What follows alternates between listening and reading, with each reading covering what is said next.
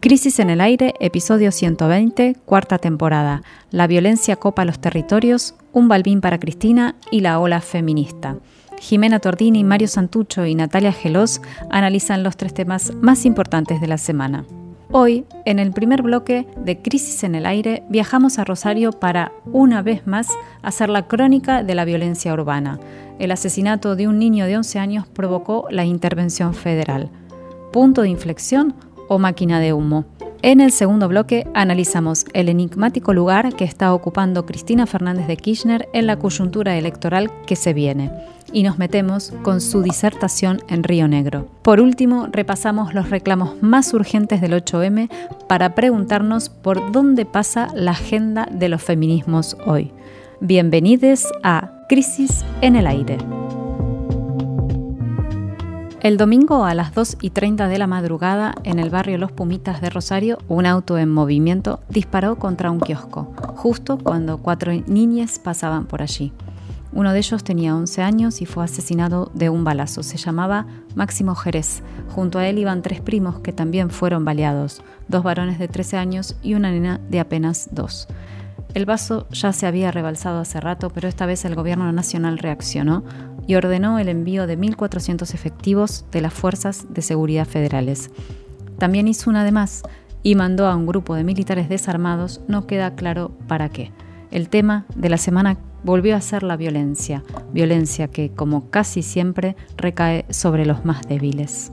Bien, los Pumitas es una típica barriada pobre rosarina en la zona norte de la ciudad, muy cerca de la cancha de Rosario Central, de Arroyito.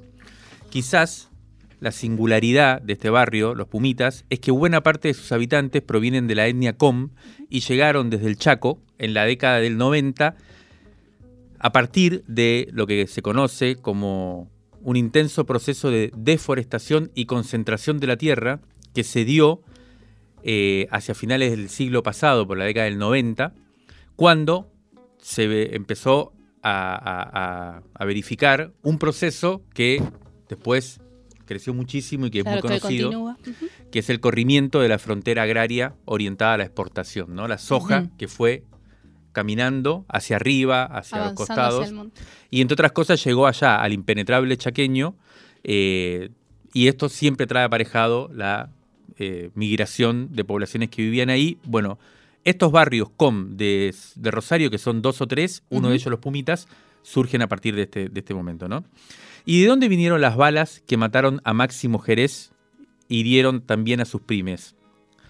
Bueno, había un enfrentamiento, hay un enfrentamiento entre dos bandas dedicadas al narcomenudeo que se disputan la zona de venta de este barrio. Y el objetivo de los disparos era un kiosco identificado con una de las pandillas. Los que iban en el auto y dispararon eran integrantes de la otra facción. Y dicen que fue una venganza, porque había habido ya un, enfrentamiento previo, pero en el fondo, como decíamos, lo que querían es desplazarse, desplazarlos a esta banda para quedarse con el búnker, ¿no? Este es el la típica lógica de confrontación que hay en los barrios rosarinos eh, y que es el, motivo de la, de la violencia, ¿no? De, que existe y que estamos viendo. Las armas secuestradas fueron una pistola 9 milímetros y una ametralladora FMK3, que es de fabricación argentina. No se sabe si con eso se dispararon, pero por lo menos fueron las que fueron eh, encontradas. Máximo Jerez, el chico de 11 años asesinado, no es el primero, sino el cuarto menor que es asesinado en el departamento de Rosario en lo que va del año. O sea, ya cuatro se bajaron. Y en 2022 fueron asesinados en la ciudad de Rosario solamente 33 pibes de entre 0 y 18 años, de los cuales 29 fueron producto de balazos y 26 de esos 33 fueron en contextos de enfrentamientos entre narcos. Todos ellos, todos estos chicos y chicas vivían en barrios ubicados por fuera del macrocentro, o sea, en la periferia de la ciudad. Bueno, le pedimos a Luciano Bigoni, que es militante del Partido Socialista, como sabemos el Partido Socialista en Rosario siempre tuvo mucha fuerza, y además es director del programa Nueva Oportunidad, que depende de la Secretaría de Desarrollo y Hábitat de la Municipalidad de Rosario. Le pedimos que nos dé su mirada sobre la situación que él percibe en el barrio Los Pumitas y nos mandó el audio que vamos a escuchar ahora. Palme, concretamente Los Pumitas, que es el lugar donde se sucedieron la muerte de niños, donde hace un tiempo importante viene teniendo una alta tasa de, homicidio herido de arma de fuego, obviamente tiene las características de los barrios populares de los grandes centros urbanos de Latinoamérica, en donde la alta violencia se explica en gran parte por la enorme desigualdad material. Sin embargo, tiene algunas particularidades que es, tiene una gran presencia de organizaciones sociales y una presencia del Estado marcada en la escuela, en el centros de salud, y donde ahí tiene un lugar eh, la Poderosa, donde está o la barría del Partido Socialista, la CCC, barrios originarios y obviamente una presencia de la comunidad CUOM muy importante, donde están las iglesias y donde sobre, eh, evangélica, pentecostales y donde también tiene una historia de trabajo la monja Jordán.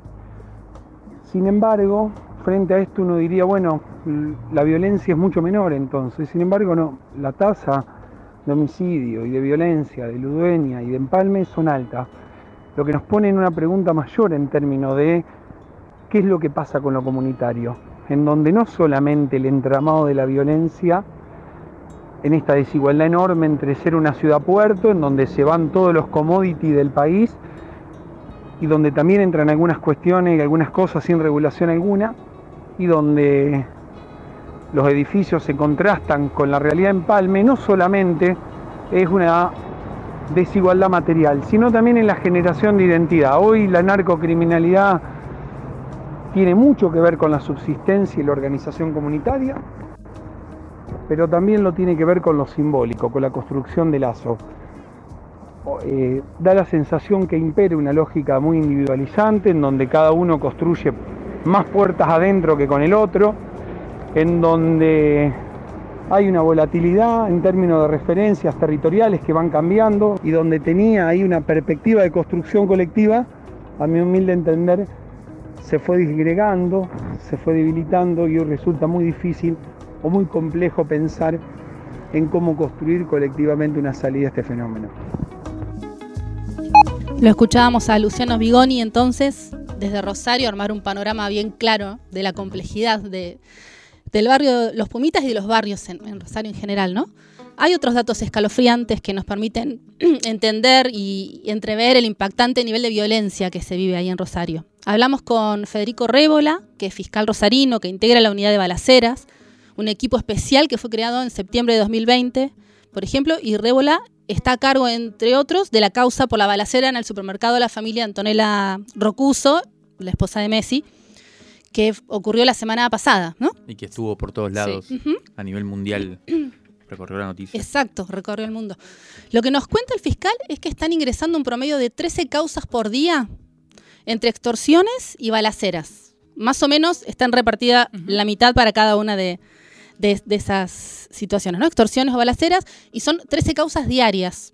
Y estas son solo aquellas en las que no se han podido identificar quiénes son los atacantes.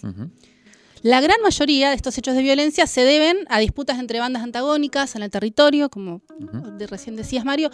Estuvimos hablando entonces también con otro fiscal clave, Luis Esquiapa Pietra, que está a cargo de la Agencia de Criminalidad Organizada del Ministerio Público de la Acusación, que llevó adelante causas fundamentales, donde fueron condenados los principales jefes narcos, y le pedimos que nos cuente cuáles son los principales dilemas para el sistema político a la hora de abordar esta violencia desatada. Vamos a escuchar qué nos dijo.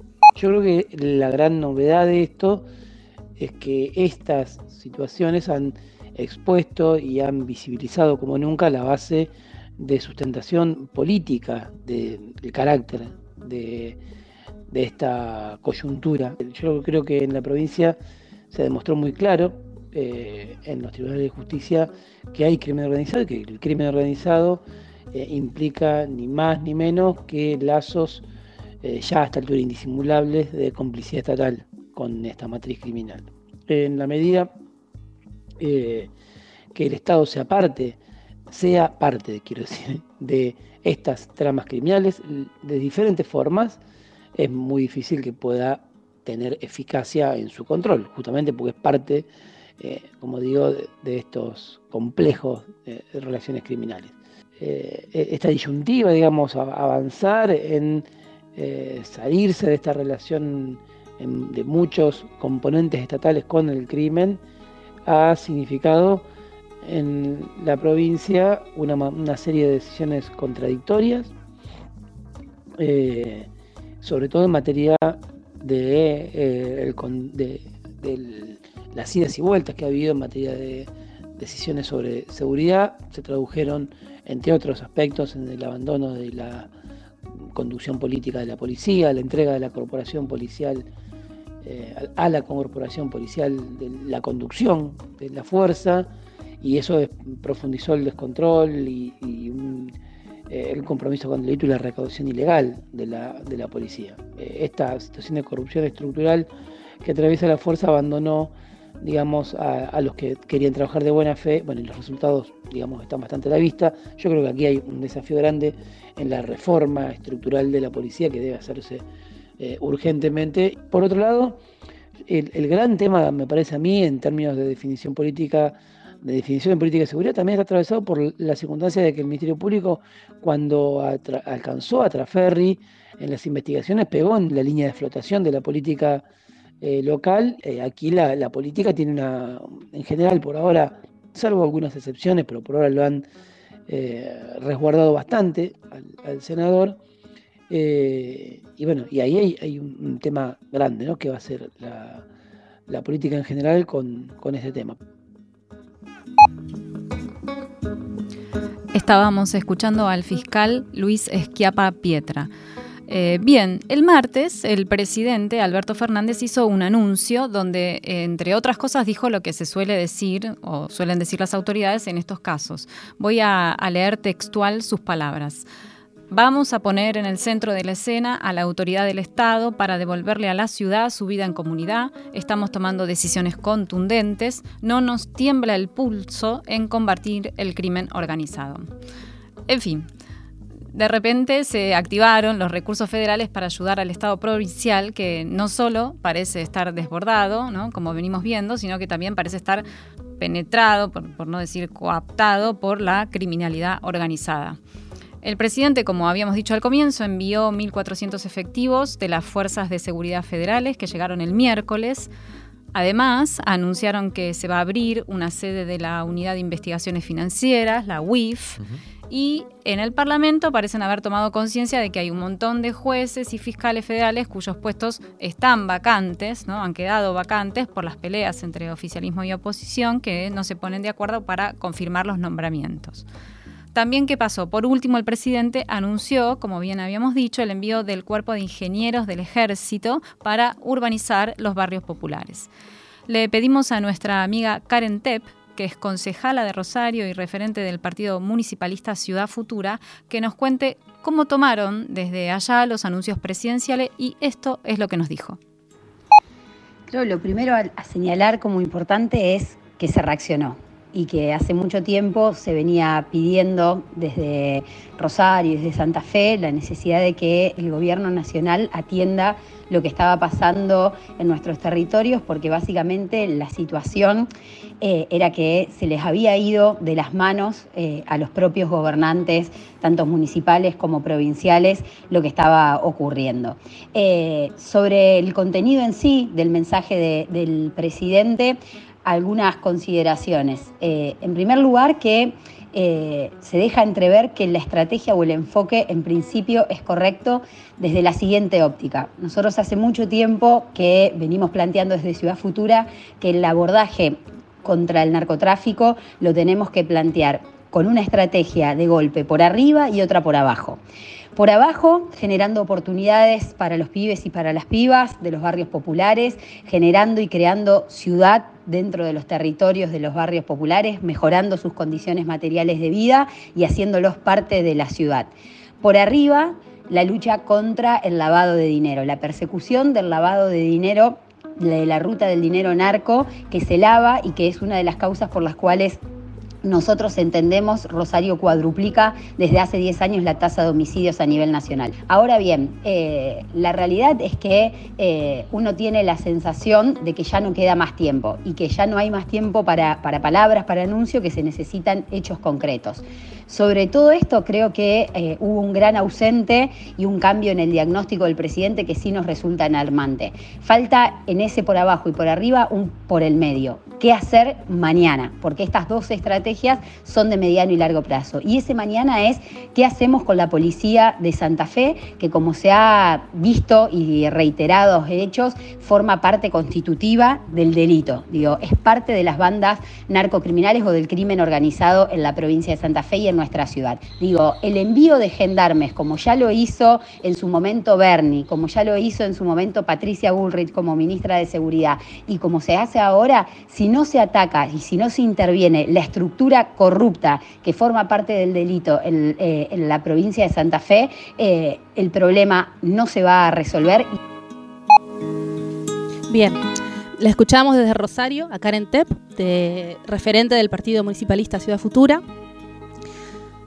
Ahora, la gran pregunta que suele hacer nuestro compañero Juan Pablo Hudson, que colaboró especialmente en la realización de este bloque además, es si Rosario constituye una anomalía, si constituye una excepción, o si se trata más bien del norte hacia el que se dirigen varias de las grandes ciudades argentinas, de, de los grandes centros urbanos.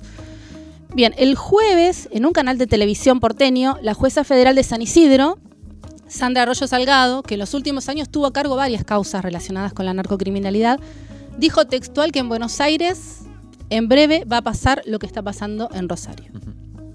La verdad es que nos sonó un poco tremendista, es verdad. Y entonces nos pusimos a averiguar con gente que conoce el conurbano y especialmente con gente que conoce la zona norte Así que vamos a escuchar ahora lo que nos respondió Juan del Pino, que es referente del, Frente de Patria Grande, una organización política que integra el Frente de Todos, precisamente de la zona norte del conurbano. Lo que venimos viendo en, varias localidades de la zona norte, ahora hace cuatro años, es eh, un avance de lo que caracterizamos como una guerra narco, eh, que es una guerra solapada que se da en los barrios populares, y el cambio cualitativo respecto de, la disputa entre el narcomenudeo que siempre existió, por lo menos desde que yo tengo memoria, a, esto es eh, que se incrementa la violencia, que hay bandas que caen a barrios, bandas externas, eh, a disputar el territorio, que aumenta la cantidad, exponencialmente la cantidad de droga que hay en los barrios.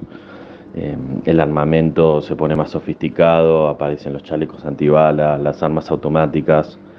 Eh, bueno, y, lo que lo que la dinámica que existía antes, que era calma, la normalidad era la calma y cada tanto alguna disputa entre banditas de narcomenudeo por, por alguna, no quiero decir boludez, pero digamos por, por algún tema más interpersonal, pasó a una dinámica de disputa y, guerra y muertes y heridos y balacera eh, mucho más cotidiana porque eh, nuestra lectura es que lo que tensiona es que hay una mayor oferta ¿no? y más de una canilla queriendo llenar el mismo balde por decirlo de alguna manera eh, y eso es lo que se traduce por abajo en la disputa eh, creciente entre pibes de los barrios, que obviamente al narco no le importa sacrificar, ¿no? Eh, y eso sumado a un contexto de salarios bajos general, que hace muy tentador para, para los jóvenes que, que, reciben dos mangos por ir a laburar eh, de bacheros en la cocina, en algún restaurancito o hacer alguna changa y que no, no, ven una perspectiva de mejora, ¿no? que hay mucho pesimismo en la sociedad, este, incrementado en el pospandemia obviamente, eh, hace una tentación muy grande para los adolescentes eh, tratar de ir a hacer plata fácil y la oferta, o sea, la demanda de trabajadores, la oferta de droga es, es cada vez mayor. Bueno, la verdad que es muy interesante lo que nos contaba Juan del Pino, que como decíamos es un referente eh, de una organización social y política de, la zona norte del conurbano, porque confirma de alguna forma lo que había dicho la jueza Arroyo Salgado en el programa de televisión, y la verdad que no deja de ser impactante, ¿no? hace cuatro años más o menos decía Juan eh, que esto se verifica con mucha fuerza también en, la zona norte del conurbano y se nos acabó el tiempo, había mucho para charlar sobre lo que nos había contado Juan del Pino, también lo que nos viene de Rosario, de la, gente que escuchamos que también tiene bastante eh, presencia en los territorios, pero digamos dos cosas solo para cerrar este bloque porque si no se nos fue el tiempo completamente. Primero que el, próximo 28 de marzo, o sea, dentro de dos semanas, muy pronto va a comenzar un juicio político contra el fiscal provincial de San Isidro, Claudio Escapolán, que va a ser clave en toda esta trama, porque Escapolán es, hemos hablado acá varias veces en el programa de él, es un fiscal que está acusado por liderar una organización narcocriminal integrada por funcionarios judiciales y policías, eh, fiscal de la zona norte también, y eh, bueno, acá va, a dar que hablar, porque va a haber muchos testimonios de que van a, poner en juego toda esta trama de complicidad estatal con la narcocriminalidad, que es lo que está un poco hoy en el tapete.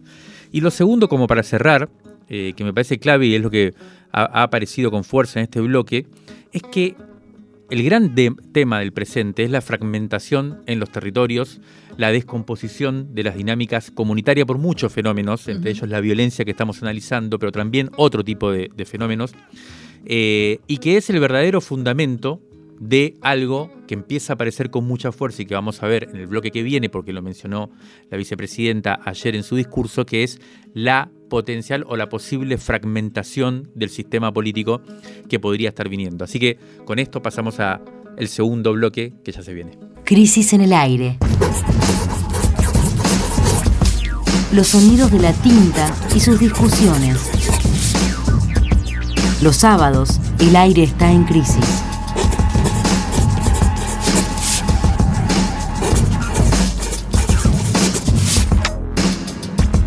Crisis en el aire. Cristina Fernández de Kirchner fue la principal protagonista política de la semana que termina hoy. El martes le entregó en el Senado una distinción a las abuelas de Plaza de Mayo y habló por primera vez en el año. El jueves, el Tribunal Oral 2 dio a conocer los fundamentos de su polémica condena en el caso Vialidad. Ayer viernes volvió a tomar la palabra desde la provincia de Río Negro, esta vez para brindar una conferencia que duró una hora y ocho minutos. Vamos a dedicar este bloque a analizar el lugar que está asumiendo Cristina en la compleja coyuntura electoral que se avecina.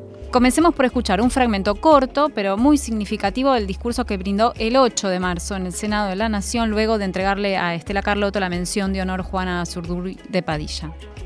La sociedad argentina fue absolutamente disciplinada después de la tragedia de la dictadura del 76. Generó una dirigencia temerosa los que crean que fracasaron porque los condenaron a cadena perpetua, no, no, no, en el disciplinamiento de la sociedad y de la dirigencia política, de no atreverse y decir esto es imposible, esto no se puede hacer, contra esto no se puede ir, contra el fondo no se puede discutir, bueno, han disciplinado a la sociedad. Y yo creo que el gran rol que tuvo Néstor fue el de ser el gran indisciplinado, siempre fue un gran indisciplinado. Y bueno, y yo que fui su discípula, eh, por ahí más o menos, también. Eh, una aclaración, lo que escuchamos recién fue un fragmento de Cristina en el Senado del 7 de marzo, no del 8. Retengamos la idea de fondo que planteó Cristina en su primera intervención del año y recordemos que la última ves que había hablado públicamente había sido el 27 de diciembre, después del triunfo argentino. en, otro mundo directamente. Allá lejos. Cristina lo que dijo es que la clase política y dirigente argentina casi en su totalidad fue disciplinada por la dictadura y por eso no ha podido asumir algunos combates importantes, como plantarse frente al FMI, por ejemplo. Pero dijo también que hubo algunos indisciplinados, entre ellos Néstor y ella misma.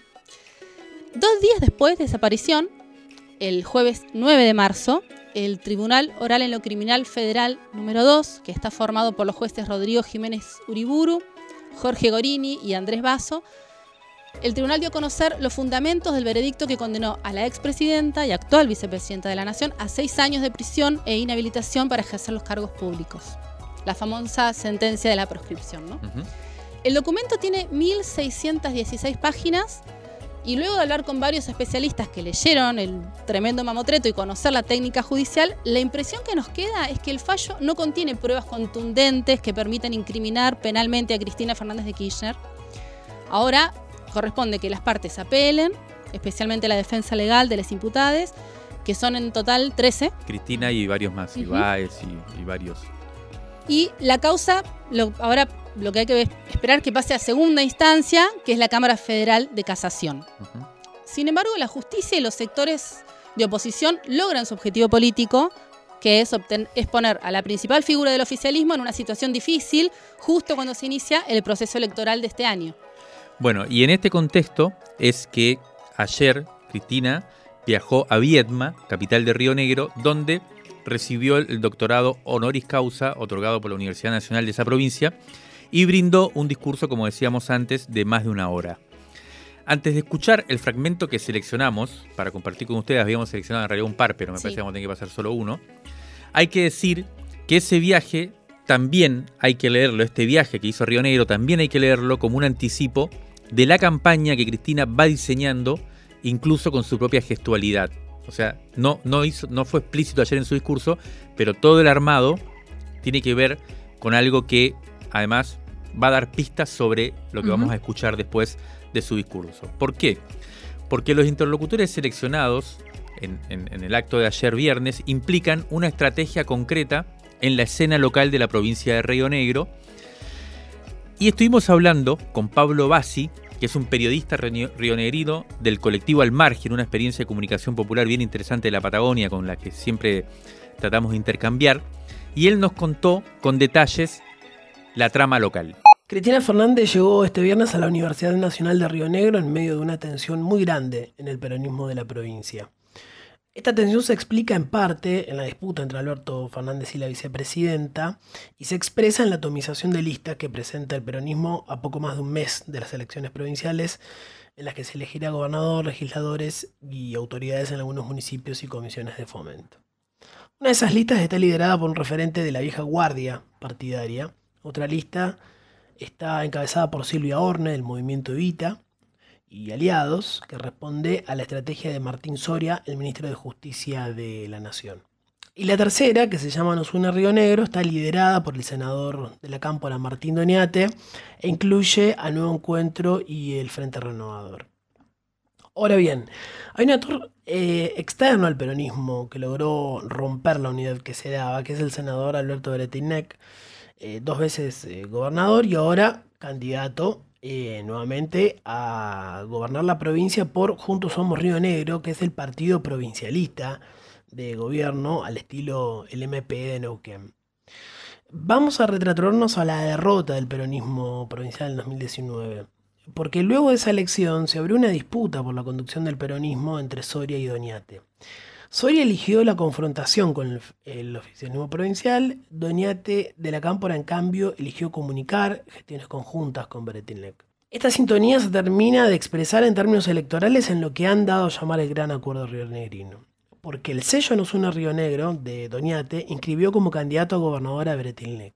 Si bien el espacio de Orne y de Soria anticipó la bienvenida de Cristina este viernes a la universidad, la sangre finalmente llegó al río. Hace unas semanas los dirigentes difundieron una foto en Casa Rosada junto a Alberto Fernández. Soria después tildó de bobo a Doñate en los medios de comunicación. Eh, hay un dato clave, este domingo hay elecciones en el municipio de General Roca, que es el bastión del sorismo desde hace 20 años, donde eh, gobierna la intendenta María Emilia Soria, hermana de Martín Soria. Se habla de un final reñido entre ella y Carlos Banacloy, que es el eh, candidato a intendente de Juntos Somos Río Negro. Así que será una elección clave para la supervivencia del sorismo como actor influyente en el peronismo provincial. Vamos a sintetizarlo muchísimo porque es complejo eh, y no tenemos mucho tiempo, pero digamos que el peronismo ahora en Río Negro ahora mismo está dividido en dos sectores importantes, ¿no? Por un lado está Martín Doñate, que es el principal referente de la cámpora en la provincia, senador. Esta semana también sucedió algo, Cristina lo mencionó en su discurso, que es que él, Doñate, es el enviado por parte de la mayoría en el Senado, el bloque de- de- del oficialismo, al Consejo de la Magistratura y esta semana la Corte Suprema le denegó la Ah. posibilidad de integrar el Consejo de Magistratura. Ayer Cristina habló de, en esto en términos de un mensaje mafioso, otro mensaje mafioso de la Corte. Y por otro lado, por un lado Doñate, la Cámpora, y por otro lado está los, la familia Soria, que está básicamente hoy representada por dos personas, personas. Uno, Martín Soria, que es el ministro de Justicia, el actual Exacto. ministro de Justicia. Y María Emilia Soria, que fue diputada nacional, fue bastante conocida en su momento porque hacía discursos eh, importantes y demás. Y hoy es la candidata a intendente o intendenta de General Roca, una de las principales ciudades de, de Río Negro, que son este domingo. Se, eh, se- se eligen y van a ser bastante clave para, para dirimir esto que, que- que ahora trato de terminar de contar. Ahora bien, además de estos personajes que son los representantes del peronismo y que entre ellos se están discutiendo, ¿por qué? Porque hay el- el- otra figura política, la más importante de la provincia, que se llama Alberto Beredilnek, Ujú. que fue candidato a vicegobernador eh, en su momento de Carlos Soria, el papá de Martín, Martín. Y, de, y, María, y de María Emilia, eh, y que fue muy conocido en su momento porque fue asesinado por su esposa, o sea, por la Sí, mamá sí, de los sí.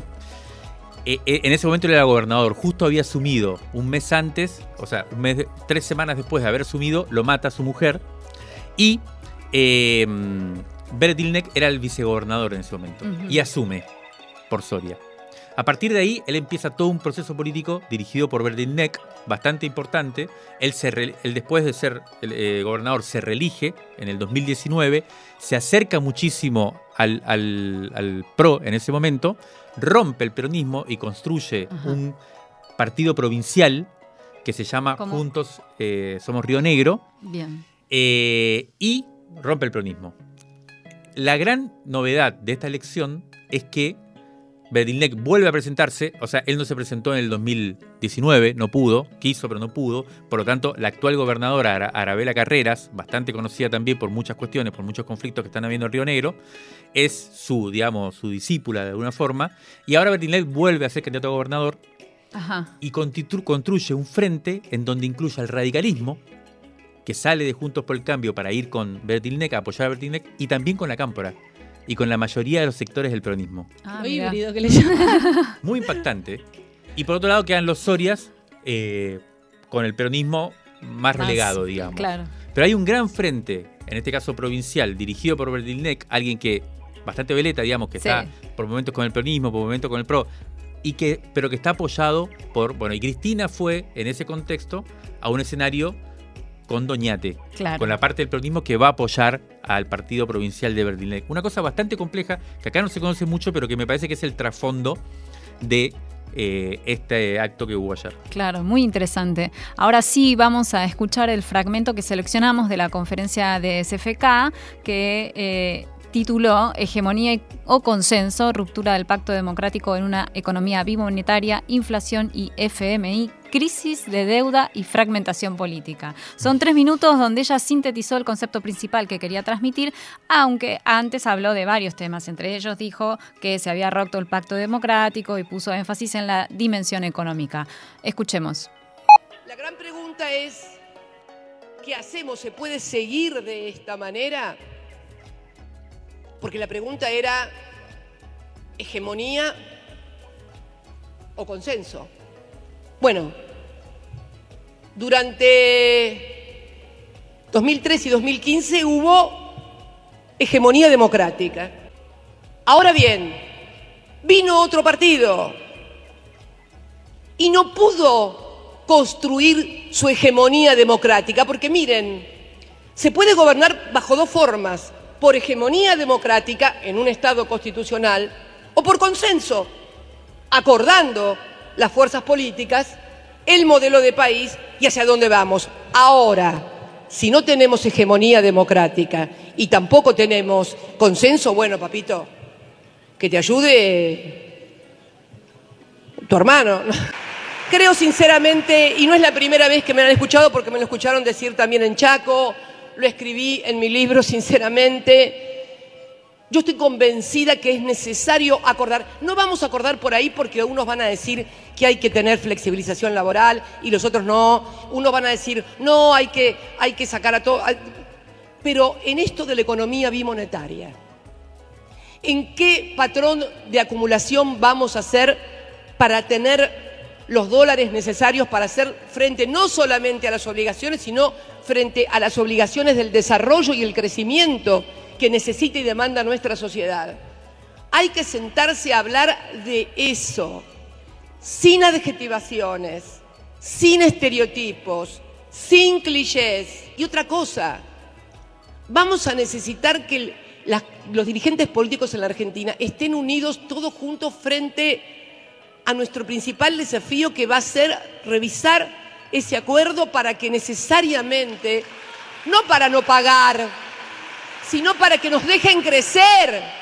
Porque si no nos ponemos de acuerdo en esto, podremos tener 20 vacas muertas, 80 mil toneladas de litio, pero nos van a seguir faltando los dólares y fundamentalmente, y este es mi gran temor para finalizar la charla, porque es el fin de, de la, exposición, le tengo mucho temor a la fragmentación política.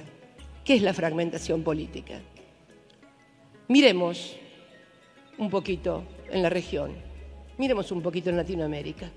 En el año 2011, dos partidos políticos en Perú, dos partidos políticos en Perú en las elecciones tenían el 65% de las elecciones. Hoy, para juntar el 50% de los parlamentarios en el Parlamento se necesitan cinco partidos políticos. Ningún candidato llega a más del 20, lo mismo pasó en Ecuador, la fragmentación del poder político, la fragmentación de la política. Bueno, la verdad que me parece muy impactante toda esta parte del discurso de Cristina de ayer. Me parece que hay que quedarse un poco analizando y tratando de interpretar qué es lo que en todo este tramo está diciendo Cristina Fernández. Creo que empieza con un planteo que se va a, desplegar durante estos meses de campaña, pero que creo que tiene una novedad muy clara, ¿no? Y si uno lo pudiera, ella hizo ahí como un recorrido que me parece importante como resaltar, que es el pasaje de una etapa de hegemonía democrática, en donde ella identificó a su propio gobierno, a sus gobiernos, al gobierno del kirchnerismo, en el cual había como un proyecto bastante hegemónico, en donde... Eh, bueno, una parte del sistema político lograba conducir a la sociedad y que eso ya no es lo que sucede. O sea, ella admite que eso ya no va a volver a pasar. Claro, ella ya ve un cambio, hay algo en el frente que, se modificó. Y entonces, si no hay hegemonía democrática, lo que ella plantea es una especie de consenso. Sí. No está claro, ese es el gran dilema, no está claro que es ese consenso. Por eso tratábamos de explicar bastante lo que pasa en Río Negro, porque ahí hay una imagen de qué sería una cierta transversalidad, una reconstrucción de una idea de transversalidad, nada que ver con la del 2003 que llevó adelante Néstor Kirchner, pero, o intentó hacerlo, pero esto sería. Pero el, lo, más impactante, creo, y mientras lo escuchábamos, incluso lo comentábamos, es lo que ella mencionó como su gran temor. Porque es lo que venimos diciendo, que todo parece indicar que el sistema político se desplaza hacia ese lugar de fragmentación política se desarma la lógica de la polarización y se va hacia una idea más de... Y Cristina acaba de decir, ese es el gran temor que hay y frente a eso hay que tratar de hacer algo. No está claro si se puede hacer algo o no. A mí me parece que ella no tiene claro en la escena nacional cómo se puede hacer eso. Pero es el gran tema. El fantasma, uno diría, volviendo, a la, al inicio, el fantasma es esa fragmentación política y para ligarlo con el primer bloque, no es simplemente, y este es el gran problema, creo yo, no es un, simplemente un problema de los actores políticos, sino que es un problema de que la sociedad, los, lazos comunitarios en los barrios, se está fragmentando la vida. Por lo tanto, la tendencia a la fragmentación política, creo yo, va a ser difícil de evitar. Rescate emotivo. 1973-2023. 50 años de crisis. 50 años de crisis de la tinta a la conversación.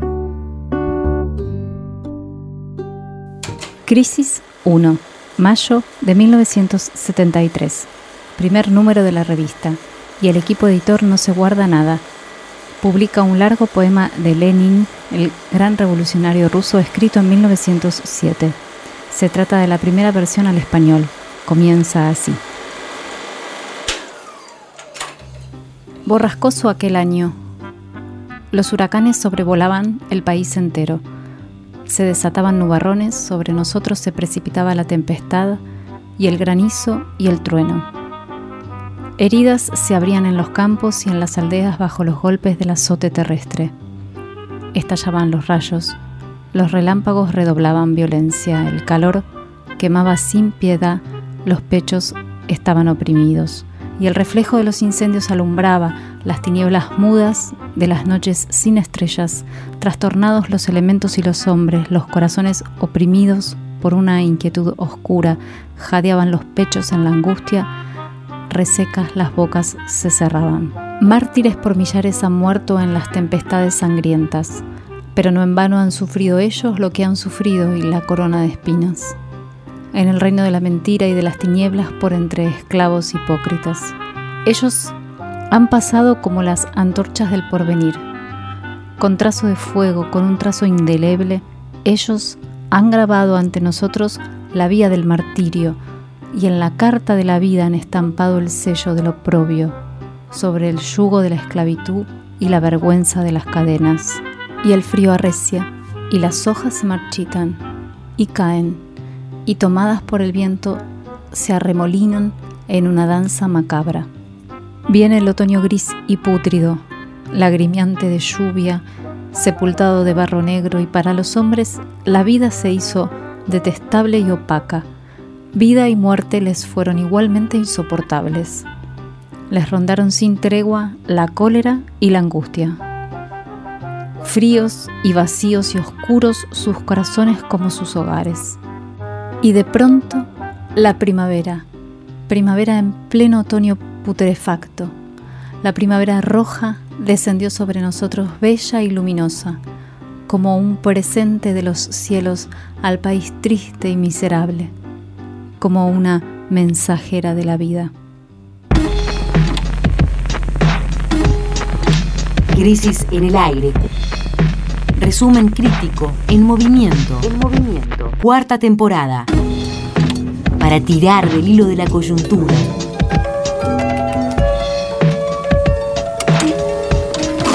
Todos los sábados, el aire está en crisis. Una vez más, las calles del mundo fueron el escenario de las manifestaciones por el 8 de marzo y Argentina obviamente no fue la excepción. Esta vez, sin embargo, en la ciudad de Buenos Aires, epicentro de todas las otras manifestaciones en el resto del país, hubo dos destinos para marchar. Lo más notorio fue eso, la bifurcación, pero los reclamos se sostienen y muchos son compartidos. Así que hoy repasaremos los puntos más urgentes de la agenda feminista en medio de una crisis que no da tregua. Desde 2015, o sea, si nosotros nos, ponemos un poco a hacer memoria, cuando comenzaron a llenarse las calles y, crecer en masividad, ¿no? en lo que se llamó la cuarta ola feminista, pasando por el 2016, el 2017 con los paros, luego el hito más grande con la legalización del aborto en el 2020, los movimientos fueron tomando fuerza, complejizándose. ¿Y qué pasa? Como evolución natural empezaron a mostrar sus diferencias, ¿no? Eh, más allá de eso, igual ganaron las calles y el 8M sigue siendo para todos los feminismos un día de encuentro, para poner el cuerpo, para visibilizar diferentes luchas. es un día de salir, ¿no? Como está el 24 de marzo y se va a la calle, el 8M también. eso no se discute, es, algo que se instaló, digamos. Sí, que está ganado, ¿no? Totalmente, totalmente. De las dos marchas que hubo en Buenos Aires, una estaba o estuvo convocada por el colectivo Ni Una Menos, eh, iba hacia Congreso, la otra por la campaña nacional por el derecho al aborto de Cava eh, iba hacia Plaza de Mayo. ¿no? En ambos se leyeron documentos como corresponde, en esos documentos están las inquietudes, las demandas, las luchas de quienes adherían a uno y a otro lado. ¿no? Sí. Em, algunos puntos en común y, que podemos, digamos... De los documentos que leyeron en Exacto, el exacto, que podemos relevar son, bueno, el modo en que la deuda impacta, ¿no? Sobre eh, los cuerpos, las vidas de mujeres e infancias, el ajuste, la pobreza, la discriminación hacia las personas LGTBI el no cumplimiento efectivo del cupo laboral, ¿no? Trans, eh, travesti trans, la, también la ley de humedales, otras medidas de protección para el ambiente que, no se toman y eh, una, un, punto importante, eh, una demanda, una inquietud era eh, la falta, ¿no? lo que queda por llegar a un real acceso a una justicia con mirada de género. Exacto, ahí se ve la transversalidad también, ¿no? Y cómo la cuestión de género atraviesa todas esas cuestiones, digo, que esté presente la ley de humedales, que esté presente también,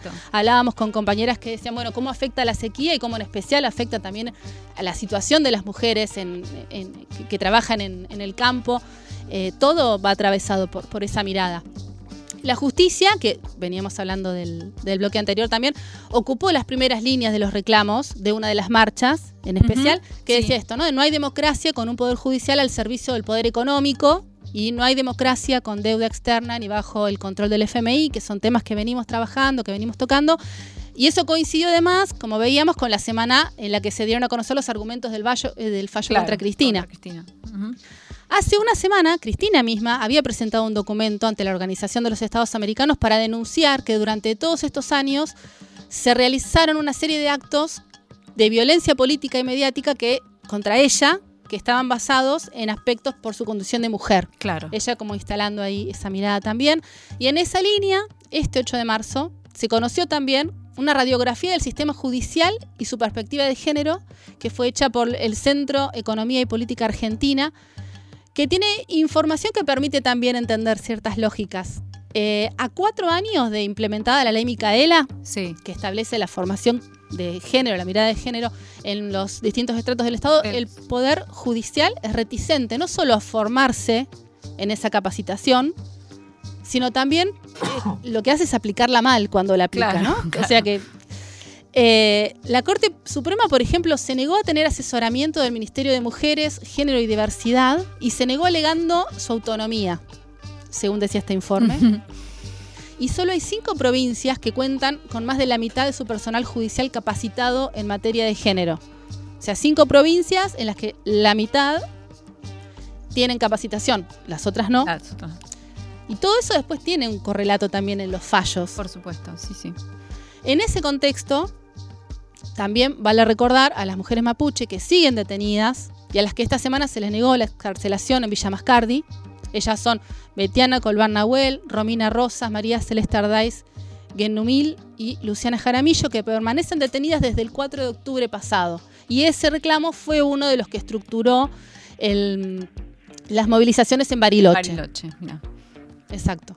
Sí, todas las provincias tuvieron ¿no? su impronta local, porque bueno, cada una tiene sus particularidades, ¿no? Em, si uno mira esa geografía, va a encontrar también ¿no? diferentes tipos de violencia en todos los estratos. En Jujuy, por ejemplo, ¿no? hubo represión a una marcha encabezada por la multisectorial de mujeres de esa provincia, en la que estaba Mónica Cunchilla, la mamá de Yara Rueda, víctima de femicidio, ¿no? Eh, todo ese caso que llevó a la provincia a declarar la emergencia en violencia de género en un mismo día, además en el que el gobernador hablaba y saludaba a las mujeres por claro. diciendo la importancia de, de, luchar contra la violencia de género. Nuestras compañeras Gaby Figueroa y Gala Abramovich recorrieron la marcha acá en Buenos Aires este, y entre esos reclamos em, hubo uno que tiene que ver con las trabajadoras de comedores y merenderos y antes de avanzar entonces vamos a escuchar a Betty Carnero, referente territorial de salud del NOA.